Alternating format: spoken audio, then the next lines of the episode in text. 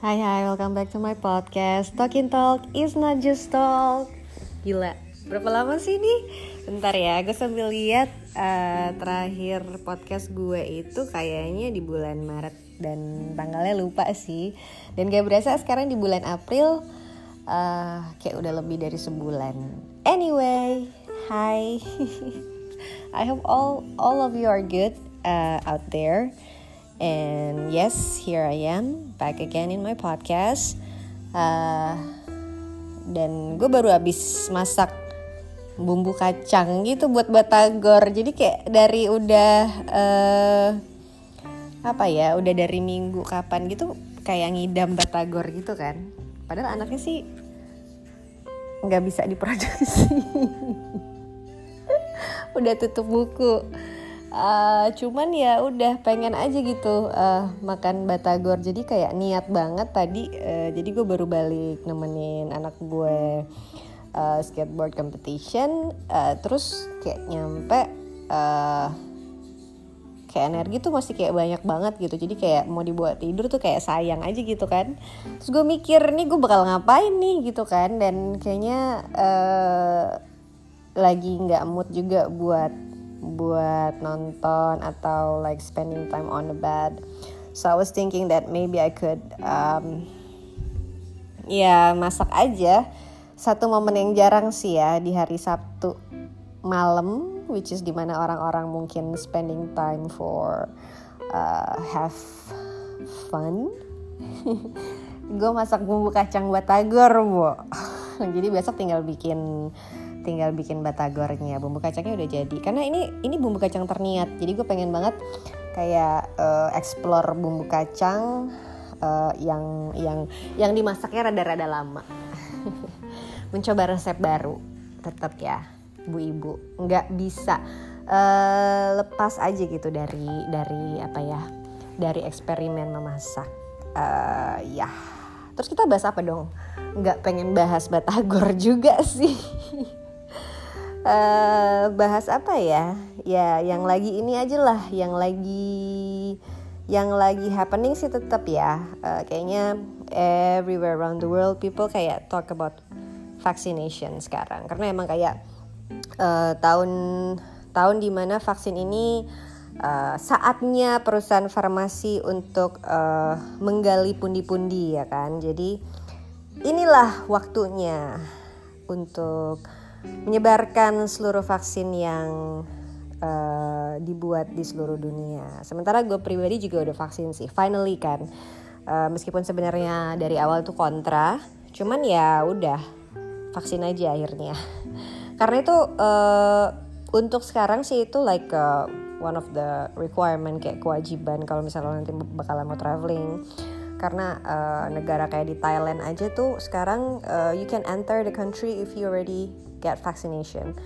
Uh, I think all around the world bakal uh, apa memberlakukan hal yang sama. Tapi hmm, gue rasa juga nggak bakalan seterusnya begitu kan. Aturan itu pasti akan akan akan akan hilang dengan sendirinya nantinya. Cuman ya udahlah ya mau dibahas juga vaksinnya udah masuk ke badan gue.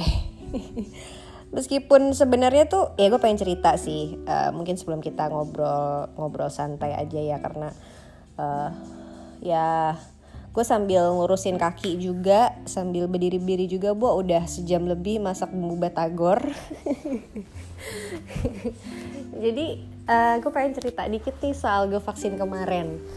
Uh, jadi itu kan kayak ditawarin gitu sama uh, kelurahan tempat gue tinggal gitu. Jadi di tempat kelurahan gue tinggal itu ada 50 slot which is dari dari total seluruh uh, desa seluruh seluruh warga di desa tempat gue tinggal itu ada seribu seribu orang. Dan untuk uh, uh, kelurahan gue sendiri tuh dapat slot 50 dan dan dapat dap uh, sorry gue ditawarin ditawarin untuk untuk mau nggak sih ambil slotnya. So I was thinking like ya mungkin daripada gue masih antri di rumah sakit dan nunggu giliran yang mungkin rada lama juga terus ya udah gue pikir kenapa enggak ya udah ambil aja. Get the chance to uh, do the vaccination. So I did the first one. Yay. Uh, dengan segala apa ya hmm, sempat sempat agak ya agak nervous awalnya. Dan dan dan mungkin gue agak cerita sedikit nih prosesnya. Mungkin buat lo yang udah divaksin mungkin udah tahu tapi buat lo yang mungkin kebetulan belum divaksin ya gue pengen pengen share aja pengen bagi apa sih uh, yang yang yang dilakuin uh, sebelum vaksin. Yang pasti uh, pertama lo mesti ngisi form dulu. Jadi form tuh kayak uh, info soal soal kesehatan pribadi lo. Kayak ada uh, tekanan darah lo tuh berapa gitu kan? Terus uh, ada kontak enggak selama dalam waktu rentang uh, 14 hari ke belakang uh, dengan dengan pasien covid kayak gitu gitulah terus uh, pernah mengalami gejala covid atau enggak standar lah ya. Terus kayak uh, apa ya uh, pernah ini enggak uh, apa punya pengobatan untuk gangguan pembekuan darah kayak gitu-gitu. Terus pernah pernah punya penyakit yang yang kronis nggak? Kayak diabetes atau jantung kayak gitu. Uh, terus apa ya? Ya adalah beberapa pertanyaan standar sih menurut gue ya.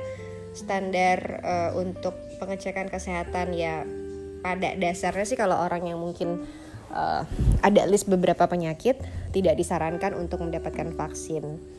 Dan setelah lo isi form itu uh, tetap lo harus ngelampirin ngelampirin kopi KTP meskipun lo udah punya iktp. uh, eh, terus itu lo bawa ke uh, jadi ad, akan ada tiga meja tuh yang gue lewatin waktu itu. jadi meja pertama itu kayak meja registrasi gitu. Jadi meja registrasi itu dia akan cek uh, nomor nik lo kalau nomor nik lo, nik lo kan udah muncul tuh dia cuma pengecekan data aja sih uh, mencocokkan uh, nik sama data-data lo sebelum divaksin segala macam. Terus uh, udah register di meja kedua uh, mereka akan cek uh, ini apa suhu suhu sama tekanan darah. Jadi kalau misalnya uh, temperatur badan lo nggak uh, normal dan like more than 38 you're not allowed to get the vaccination. And then kalau misalnya mm, tekanan darah lo juga melebihi 180 which is uh, kalau pakai apa uh, pengukur tekanan darah yang yang yang elektrik itu itu memang ternyata gue baru tahu juga ya ternyata tuh hasilnya tuh emang lebih tinggi dibanding yang manual. Jadi kalau misalnya dari, didapat dari hasil itu tinggi lo akan diarahkan untuk pengecekan ulang di uh, yang manual gitu. Terus kalau uh, hasilnya nggak lebih dari 180 and then go on. You can go to the next table. Ke meja selanjutnya. Ke meja selanjutnya itu kayak uh, cek cek ini sih. Kayak ngobrol santai sama dokter umum gitu soal uh, informasi kesehatan lo which is lo pernah sakit nggak sebenarnya uh, sekarang ini? Pernah uh, pernah menderita penyakit kronis kah selama beberapa bulan ke belakang kayak gitu-gitu sih. Jadi kayak lebih ngobrol aja. Terus kalau memang lo pernah punya penyakit riwayat penyakit dan harus jujur ya memang uh, info ke, ke mereka. Jadi mereka akan bisa kasih uh, informasi yang benar juga gitu.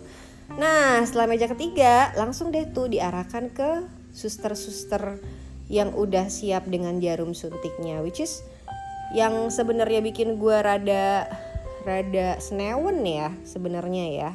Karena ya tadinya gue pikir karena gue kan uh, sering banget tuh vaksin anak gue waktu bayi ya. Dan itu kayak memang ya memang ya memang percaya aja gitu bahwa vaksin itu tuh memang diperlukan untuk untuk anak kita gitu loh which is yang jenisnya begitu banyak. Dan kita ya udah pasrah aja divaksin cuman tetap ya bahkan kita nggak nggak nggak selalu tahu nggak selalu tahu bahwa memang vaksin itu uh, dibuat sedemikian rupa dengan dengan dengan waktu penelitian yang benar gitu ya. Uh, untuk menciptakan vaksin yang menjadikan antibodi anak kita tuh uh, imun terhadap penyakit-penyakit dari vaksin-vaksin itu gitu kan. Which is sama aja sih kalau misalnya itu untuk kita juga ya kita ya percaya aja gitu bahwa memang vaksin itu it works for this kind of covid gitu kan. Ya anak kita aja kita suntik kok berkali-kali. Masa untuk kita suntik begini juga ya well logic aja sih. Ya gue juga sempat mikir gitu kan. Ya I think ya mm, well anyway uh, yang bikin gue senewan itu iya jadi soal soal vaksinnya itu kan. Jadi begitu gue gue tanya tuh suster Uh, jadi dia tuh kayak menyuntik do menyuntik aja nggak pakai nggak pakai aba-aba nggak pakai nunjukin botol vaksinnya nggak pakai info uh, expired date-nya. Terus dia tiba-tiba kayak nyuntik aja gitu ke tangan lo gila nggak? Jadi gue senewan dong maksudnya hey lo look you should explain to me. Ya gue pikir begitu kan harus ininya apa prosedurnya bahwa lo harus harus nunjukin ini belum expired loh gitu. Dan memang sih uh, gue juga udah sempet nanya kan sama adik gue yang uh, memang dia dokter dia memang udah cerita bahwa vaksin yang sekarang ini kan multi dose jadi satu tabung itu satu botol kaca itu adalah untuk 10 sampai 11 orang dosisnya which is yang sebelumnya itu single dose. Jadi satu botol kaca itu buat satu orang gitu kan. Ya memang jadi dia cuman kayak ngambil sedikit banget gitu ya dari satu botol itu mungkin dia udah pakai suntikan yang orang sebelumnya. Jadi kayak masih sisa sedikit gitu dan dia masih belum ngebuka botol baru gitu kan. Cuman memang jarum suntiknya baru itu cuman begitu gue tanya kan e, ini vaksin apa ya suster? Gitu. Terus dia yang kayak e, ini biofarma gitu. Terus gue bingung dong waktu itu gue memang nggak nggak nyari tahu gitu biofarma itu ternyata vaksin yang uh, diproduksi di Indonesia gitu di Bandung. Jadi pemerintah Indonesia itu menyiapkan vaksin Bio Farma ini uh, sebagai pengganti vaksin Sinovac yang memang stoknya lagi nggak ada gitu kan. Lagi lagi memang nggak ada aja di seluruh dunia akhirnya pemerintah Indonesia membuat ya uh, uh, membuat vaksin Sinovac dengan uh, sorry membuat vaksin Bio Farma yang isinya katanya dia beli dari Cina yang sama sama Sinovac isinya tapi diproduksi di Indonesia. Jadilah vaksin Bio Farma itu. Tapi cuman tetap gue pribadi nggak dikasih lihat dong botolnya tuh tulisannya Bio Farma gitu kan. Dia nggak kasih lihat cuman dia ngomong aja ini vaksin Bio Farma bu gitu kan. Terus uh, ya ya gue nanya dong tapi kan ini nggak expired kan? Boleh saya lihat nggak? Enggak lah ini pasti aman kok. Kita udah cek kita nggak mungkin kasih vaksin ke uh, ke orang-orang tanpa cek dulu uh, apa keamanan dari vaksin yang kita kita suntikin ke ke orang-orang gitu. Ya tetap aja dong gue senewan ya. Cuman ya udahlah udah masuk juga ya kan? Nah terus tinggal tinggal nunggu ini deh evaluasi. Jadi setelah lo disuntik lo akan disuruh nunggu tuh 30 menit paling enggak untuk melihat reaksi dari tubuh lo. Apakah lo pusing uh, atau I don't know any kind of feeling after that gitu kan.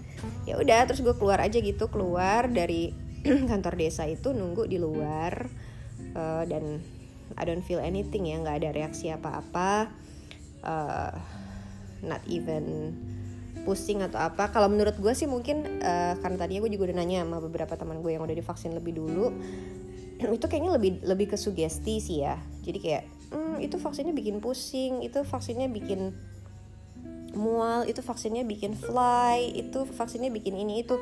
Itu sebenarnya sugesti sih kalau kalau menurut gue karena gue pribadi udah udah udah udah disuntik kan. Jadi kayak I think it's just itu cuma suges aja sih. Kalau memang lo suges pusing lo akan pusing gitu. Ya nggak sih? So I don't feel anything and then setelah 30 menit dia akan panggil lo akan tanya lo ngerasain apa kalau emang tidak merasakan apa-apa anda dipersilahkan pulang. Dan uh, ada uh, and then straight away there's gonna be like a sertifikat vaksinasi yang akan akan masuk ke nomor handphone yang lo daftarin. Masuk ke message lo. Di situ akan akan uh, muncul sertifikat vaksinasi covid pertama dengan nomor nik sekian sekian sekian gitu kan. Terus ada juga tuh informasinya bahwa vaksin kedua itu akan uh, diadakan tanggal sekian-sekian di mana gitu kan. Dengan nomor tiket vaksin sekian-sekian sekian. Yang bikin lucunya itu sertifikat kan memang sengaja dibikin ya udah digital gitu kan. Gue liat ada ada barcode-nya juga gitu. Nah terus gue scan dong pengen tahu gue scan nggak muncul loh. Nggak muncul apa-apa. Jadi sebenarnya itu sertifikat vaksinasi itu nantinya gimana sih? Orang akan akses itu. Jadi kan tinggal scan aja kan barcode-nya. Terus memang itu udah muncullah datanya begitu kan. Tapi itu barcode nggak bisa di scan kecuali lo buka link yang mereka kirim gitu. Well nggak tahu sih teknologinya gimana. Nah udah gitu aja. Nah ini gue lagi mau nunggu uh, jadwal vaksin kedua semoga semuanya lancar jaya. Ini berapa hari lagi ya? Ini hari ini tanggal 24 vaksin kedua itu bakal bakal harusnya sih tanggal 27 kalau nggak ada perubahan. Jadi semoga semoga lancar dan semoga buat lo yang mungkin belum divaksin uh, yang masih takut juga masih mikir-mikir masih mau nunggu juga ya well it's it's a human rights itu hak lo sih. Kalau lo pengen masih nunggu sampai kapan itu hak lo kan. Ya nggak ada yang memaksa juga harus harus divaksin. Tapi well at least you feel like a, apa ya uh, bukan manusia super ya cuman kayak jadi joke aja ketika lo udah divaksin tuh kayak well eh gue udah divaksin nih gitu. Jadi kayak ya udah punya imun tubuh yang lebih tinggi gitu kan. Terus gue juga baru baru ngeh juga ya ternyata kalau imun tubuh kita tuh udah terbentuk sekitar kayak 60% itu plasma darah kita tuh bisa jadi obat untuk orang-orang yang kena covid. Jadi bukan bukan bukan bukan cuman uh, harus konsumsi obatnya COVID ini, tapi dari plasma darah itu uh, bisa sangat membantu untuk menyembuhkan si pasien COVID ini. Dan ya banyak orang yang nggak mau sih ya menyumbangkan plasma darahnya uh, untuk orang lain yang kena COVID. Jadi akhirnya ya udah uh, rumorsnya semakin uh, yang katanya sempat obatnya susah didapetin lah terus kayak korbannya semakin meningkat lah gitu kan. Ya begitu begitulah tapi ya ya semoga deh eh, meskipun sekarang katanya di India tuh kayak uh, apa pasien yang kena covid tuh makin tinggi kayak paling tinggi banget angka di situ.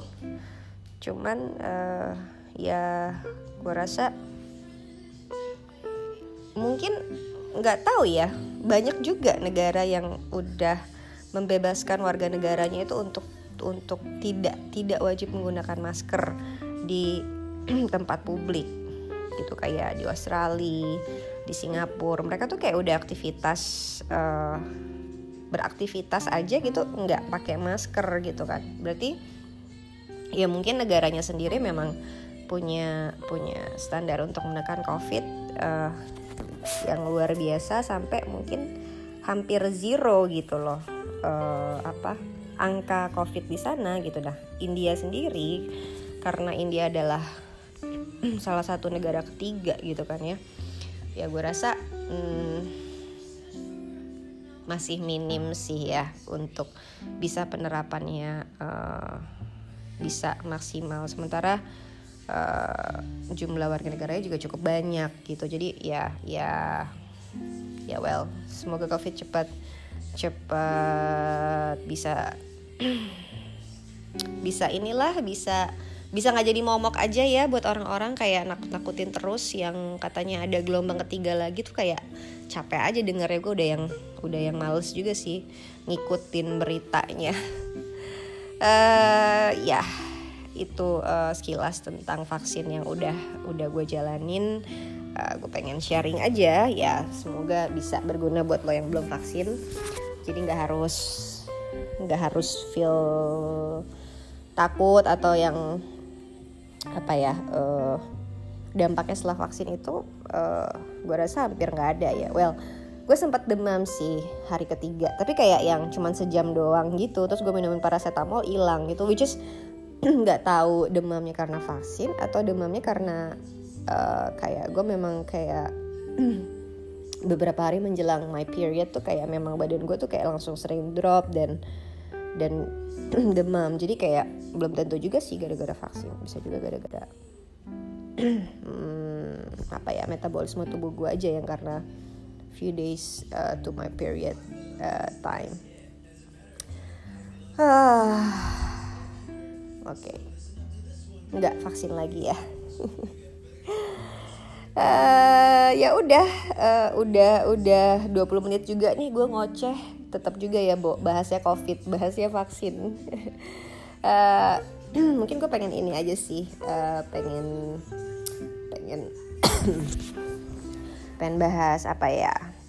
Hmm, bahas ah mungkin banyak banyak dari lo yang apa ya ngerasa kayak you're not feel uh, thank you for whatever you have right now gitu. Kayak banyak orang yang kehilangan pekerjaan gara-gara dunia sedang dilanda covid kan. Jadi kayak mungkin buat lo yang masih kerja gitu sekarang terus uh, harus bisa tetap bersyukur ya kita bisa survive di challenging year ini. Tapi ternyata ada loh uh, pekerjaan-pekerjaan aneh yang yang di dunia ini orang lakukan dan dan mereka juga dibayar gitu. Ya itu sempat gue cari tahu dan ternyata pekerjaan-pekerjaan itu nggak terpikirkan sih gitu kan nggak terpikirkan aja gitu karena uh, it's out of out of my coverage aja gitu kayak what ada ya gitu Salah satunya itu ada uh, kalau ini sih kayaknya emang udah udah sering ya, apalagi di beberapa negara yang yang yang mungkin tingkat stresnya tinggi gitu kayak di Jepang. Jadi ada orang yang kayak memang uh, hidupnya tuh kayak sendiri gitu kan loner gitu. Jadi mereka kayak butuh butuh uh, butuh apa ya? butuh like treatment gitu untuk diri mereka jadi mungkin sampai dibuatlah boneka yang bisa mereka peluk atau apa gitu. Dan dan ternyata selain boneka itu ada juga orang yang uh, punya pekerjaan atau profesi sebagai professional snuggler. Nah loh professional snuggler. Enak juga ya bisa meluk orang ya. Uh, ya jadi kerjaannya tuh emang buat kadel aja gitu sama orang. Dan itu tuh uh, dibayar katanya sekitar 60 sampai 80 dolar per per kadel. uh, ya udah kadel aja, not more than that, ya kan. Terus uh, ada lagi uh, apa? Pet food tester. Jadi uh, apa? Ada orang-orang tuh yang dibayar buat uh, nyicipin uh, makanan uh, pet lo gitu loh jadi uh, kalau misalnya lo beli makanan kucing tuh atau anjing di pet shop uh, itu sebenarnya udah ada orang gitu yang berkorban jadi tester gitu. Kalau dibayangin tuh kayak yang what? Tapi ya ya it it it is gitu. Maksudnya it, it's there. I mean not it is it's it's it's ya ada gitu loh. Itu pekerjaan ada gitu.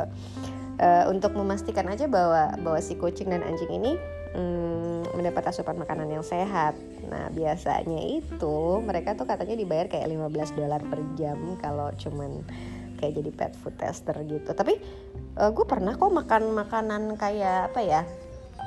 Kan ada tuh kayak biskuit yang emang kayak homemade gitu yang dibuat buat anjing dan itu uh, bahannya emang natural gitu. Kayak misalnya dari kentang dari ketela itu itu ada tuh ada. Uh, kalau di Bali sendiri ada yang bikin kayak homemade biskuit gitu. Dan gue pernah makan dan enak. It's plain tapi ya they made that for for your pet gitu loh. Bukan buat bukan buat snack loh. Tapi enak sih gue sempet nyobain soalnya sebelum gue ngasih ke anjing gue. Terus uh, pekerjaan lain lagi tuh hmm, bed tester. Jadi uh, untuk memastikan bahwa matras uh, yang lo beli itu nyaman gitu kan? Uh, empuk buat ditidurin itu ada loh orang yang yang yang emang disewa gitu sama perusahaan matras itu buat buat buat ngerasain aja nih ini ini matras nih ini enak gak sih buat ditidurin gitu. Itu ada. Itu bayarannya 4.500 dolar per bulan. Lumayan ya Bo? Kayak cuma tidur tiduran doang lo bisa cuma tinggal kasih komen eh ini empuk nih ya kan? Yang ini kurang kurang dikasih pegas nih ya kan? Kurang dikasih apa ya lekukan-lekukan uh, ya gitu deh. Pokoknya kayak ini aja kayak apa ya uh, komentator komentator matras uh, terus pekerjaan lain lagi tuh ada um, professional line standard professional line standard itu uh, buat lo yang pengen nonton konser lah ini sih kayak emang kangen banget ya. Lagi corona gini kayak emang nggak ada uh, konser yang boleh boleh berlangsung. Jadi kayak semuanya online gitu which is nggak nggak. Seru sih ya. Uh, keseruannya buat nonton tuh kayak hilang gitu kan. Cuman um, kangen ya. Kangen. Eh tapi kemarin uh, apa ya di Amsterdam kalau nggak salah tuh. Mereka bikin bikin gimmick gitu. Kayak mereka mau bikin uh, party gitu kan. Mereka bikin party yang yang emang ini aja ya. Untuk untuk ngasih message ke dunia bahwa come on this is not like uh, penyakit yang sangat-sangat menular. Jadi ketika lo bikin acara dan bisa well menerapkan uh, prokes ini acara ini masih bisa berlangsung loh. Mungkin nggak nggak sefull atau serame yang kalau mereka bikin acara uh, sebelum covid kan. Tapi mereka kayak udah bikin gimmick itu untuk bikin party itu di bulan apa ya? Gue lupa ya pokoknya mereka mau bikin like kinda big party for gimmick kayak untuk uh, buat lagi acara-acara kayak sebelum covid gitu. Tapi memang nggak sebanyak uh, masa sebelum covid ya. Hmm, oh ya jadi tadi apa tadi? Uh, professional line standard professional line standard itu uh, mereka tuh uh, kerjaannya itu emang buat line standard aja either mereka uh, inline jadi ngantri gitu buat belanja buat beli tiket atau buat beli makan. Cuman ini sebenarnya nggak nggak nggak terlalu ngaruh sih kalau sekarang ya karena kayak apa apa lo bisa beli online. Apalagi kayak zaman corona gini kan. Mau beli makan tinggal ambil handphone. Mau belanja tinggal ambil handphone. Mau beli tiket mau beli apa tinggal dikirim ke rumah ya kan? Semua tinggal online. Jadi kayak kayak pekerjaannya gue rasa udah nggak terlalu uh, working sih. Terus body part model body part model itu ya model cuman untuk yang di foto tuh cuman kayak tangan lo doang kaki lo doang gitu kan. Kayak ya model uh, apa kayak pencukur bulu kaki mungkin atau iklan pelembab tangan itu ternyata gajinya lumayan loh 75 ribu dolar per tahun atau sekitar uh, eh, 6.200 dolar per bulan. 75 ribu dolar per tahun. Itu kalau dirupiahin berapa po per tahun? Per tahun ya cuman uh, modal uh, modal kaki lo aja yang yang yang keren atau modal jari lo aja yang uh, apa? Jentik. Jentik jentik jentik nyamuk. Uh, setahun satu m bo kalau dirupiahin. Ya cuman untuk jadi model uh, body part model. Kayaknya kok bisa ya karena secara tangan gue cukup tangan jenjang ya bu uh, armpit sniffer Iu, armpit sniffer ini pekerjaan yang cukup aneh sih karena pekerjaannya adalah mengharuskan orang untuk mencium ketiak orang lain itu gimana ya mencium ketiak orang lain Gila banget nggak? Ini biasanya mereka tuh kayak disewa sama perusahaan deodoran gitu untuk tahu kan produk mereka tuh gimana sih. Cukup cukup bisa nggak sih mengatasi bau ketek ya kan? Jadi tuh sehari si sniffer ini tuh bisa nyium sekitar 60 ketiak orang. God. Ini sih nggak lucu sih kerjaannya ya. Kayak apa ya? gue gak kebayang sih kalau itu ketiak kalau itu ketek bau banget gimana tuh apa lo nggak muntah duluan sebelum lo deketin tuh hidung ke situ itu mereka dibayar 19.000 sampai 25.000 dolar per tahun bu gila enggak gila juga ya 25 dolar per tahun untuk cuma nyiumin bulu uh, apa nyiumin nyiumin ketek Terus ada lagi crime scene cleaner. Crime scene cleaner itu uh, jadi mereka kerjaannya membersihkan tempat TKP atau tempat kejadian perkara. Jadi kalau tempat kejadian perkara itu lagi kayak uh, apa up ya kerjaan mereka tuh emang harus membersihkan sampai tuntas gitu. Serem juga ya. Jadi kayak nightmare juga ya. jadi kebayang juga gitu maksudnya what was happening there gitu kan. Jadi hmm, dan ini juga katanya bisa bikin banyak orang yang depresi juga meskipun mereka tuh kayak dibayar lumayan banget kayak 3.200 dolar per bulan. So gaji mereka tuh kayak per bulannya itu berapa tuh? Uh, eh, 48 juta cuman buat bersihin TKP professional Murner. Profesional Murner itu uh, orang-orang yang dibayar untuk berpura-pura sebagai keluarga atau teman yang lagi nangis aja gitu kalau lagi ada pemakaman. Aneh juga ya. Gimana tuh maksudnya? Jadi lo dibayar untuk nangis uh, pada saat ada pemakaman. Oke. Okay. Pekerjaan yang gak kepikir uh, tapi ada gitu. Ya kan? Uh, pekerjaan lagi yang yang yang aneh lagi tuh apa ya? Hmm, pekerjaan yang aneh lagi tuh ada bentar. Fact checker.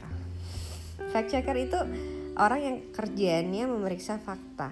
Jadi kalau uh, jurnalis tuh kayak udah bikin tulisan atau bikin apa lagi tuh kan uh, studi uh, studi banding atau apalah nah tugas mereka tuh kayak mencari fakta-fakta yang bisa bisa uh, meyakinkan informasi yang diberikan gitu. Jadi nggak hoax aja gitu kan karena di Indonesia sendiri juga banyak banget ya berita hoax. Jadi kayak uh, untuk menghindari berita-berita itu ya ada lah nih pekerjaan fact checker ini. Lucu-lucu ya. Uh, ada aja gitu pekerjaan yang mungkin gak terbayang sama kita. Nah uh, lo yang sekarang lagi punya pekerjaan yang mungkin lagi jenuh aja gitu kan. Dengan pekerjaan yang lo jalanin yang udah uh, bertahun-tahun tapi ya mungkin lo cuman butuh butuh ini aja ya butuh butuh uh, apa ya? Refreshment aja uh, mungkin ketika lo udah reach uh, ke satu titik yang gue udah nih gitu. Gue butuh yang lebih lagi gitu. Gue butuh challenge sendiri gue untuk yang lebih lagi gitu. Yang lebih lagi. Tapi ya nggak tahu ya. Mungkin setiap orang tuh kayak memang udah punya punya jalan untuk uh, bisa ngejalan. Tuhan percayakan untuk menjalani satu pekerjaan yang memang Tuhan percayakan untuk bisa kita jalanin gitu kan. Yang which is yang mungkin kita nggak pernah nggak pernah tahu pekerjaan itu uh, bisa ada di dalam hidup kita. Ya pokoknya tetap bersyukur apalagi di situasi covid ini. Semoga kita bisa uh, apa keep struggling together. Sampai covid benar-benar hilang uh, sampai covid benar-benar uh, lenyap dari uh, muka bumi ini. Uh, ya kalau soal prokes sih ya mm, nggak ada salahnya kan. Itu tetap tetap tetap jalan begitu aja. Toh juga emang uh, itu buat kebaikan diri kita sendiri aja ya kan. So yeah if you are like in the moment that uh, you feel like hmm, agak sedikit boring aja gitu kan dengan dengan aktivitas yang lo punya sekarang do something that can refresh your mind uh, instead of uh, complaining whatever you have in your life, oke? Okay? Kayaknya hari ini gue nge-podcast sih itu dulu kali ya. Uh, kita bisa bahas uh, yang lain-lain lagi in my next podcast. Uh, ini sekarang gue lagi nge-podcast uh, di Bali tuh udah jam 11.47 dan lumayan sih kayak cooling down abis bikin bumbu batagor sebelum gue uh, lanjut baca buku yang kayak udah uh, setengah nih gue pengen lanjutin sampai gue ngantuk uh, or either watching movie aja untuk um, apa ya mancing mata ngantuk aja thank you for listening my podcast today and uh, I'll see you in my next podcast. Uh, Talking Talk is not just talk, we'll be coming back soon. Thank you for listening again. Bye.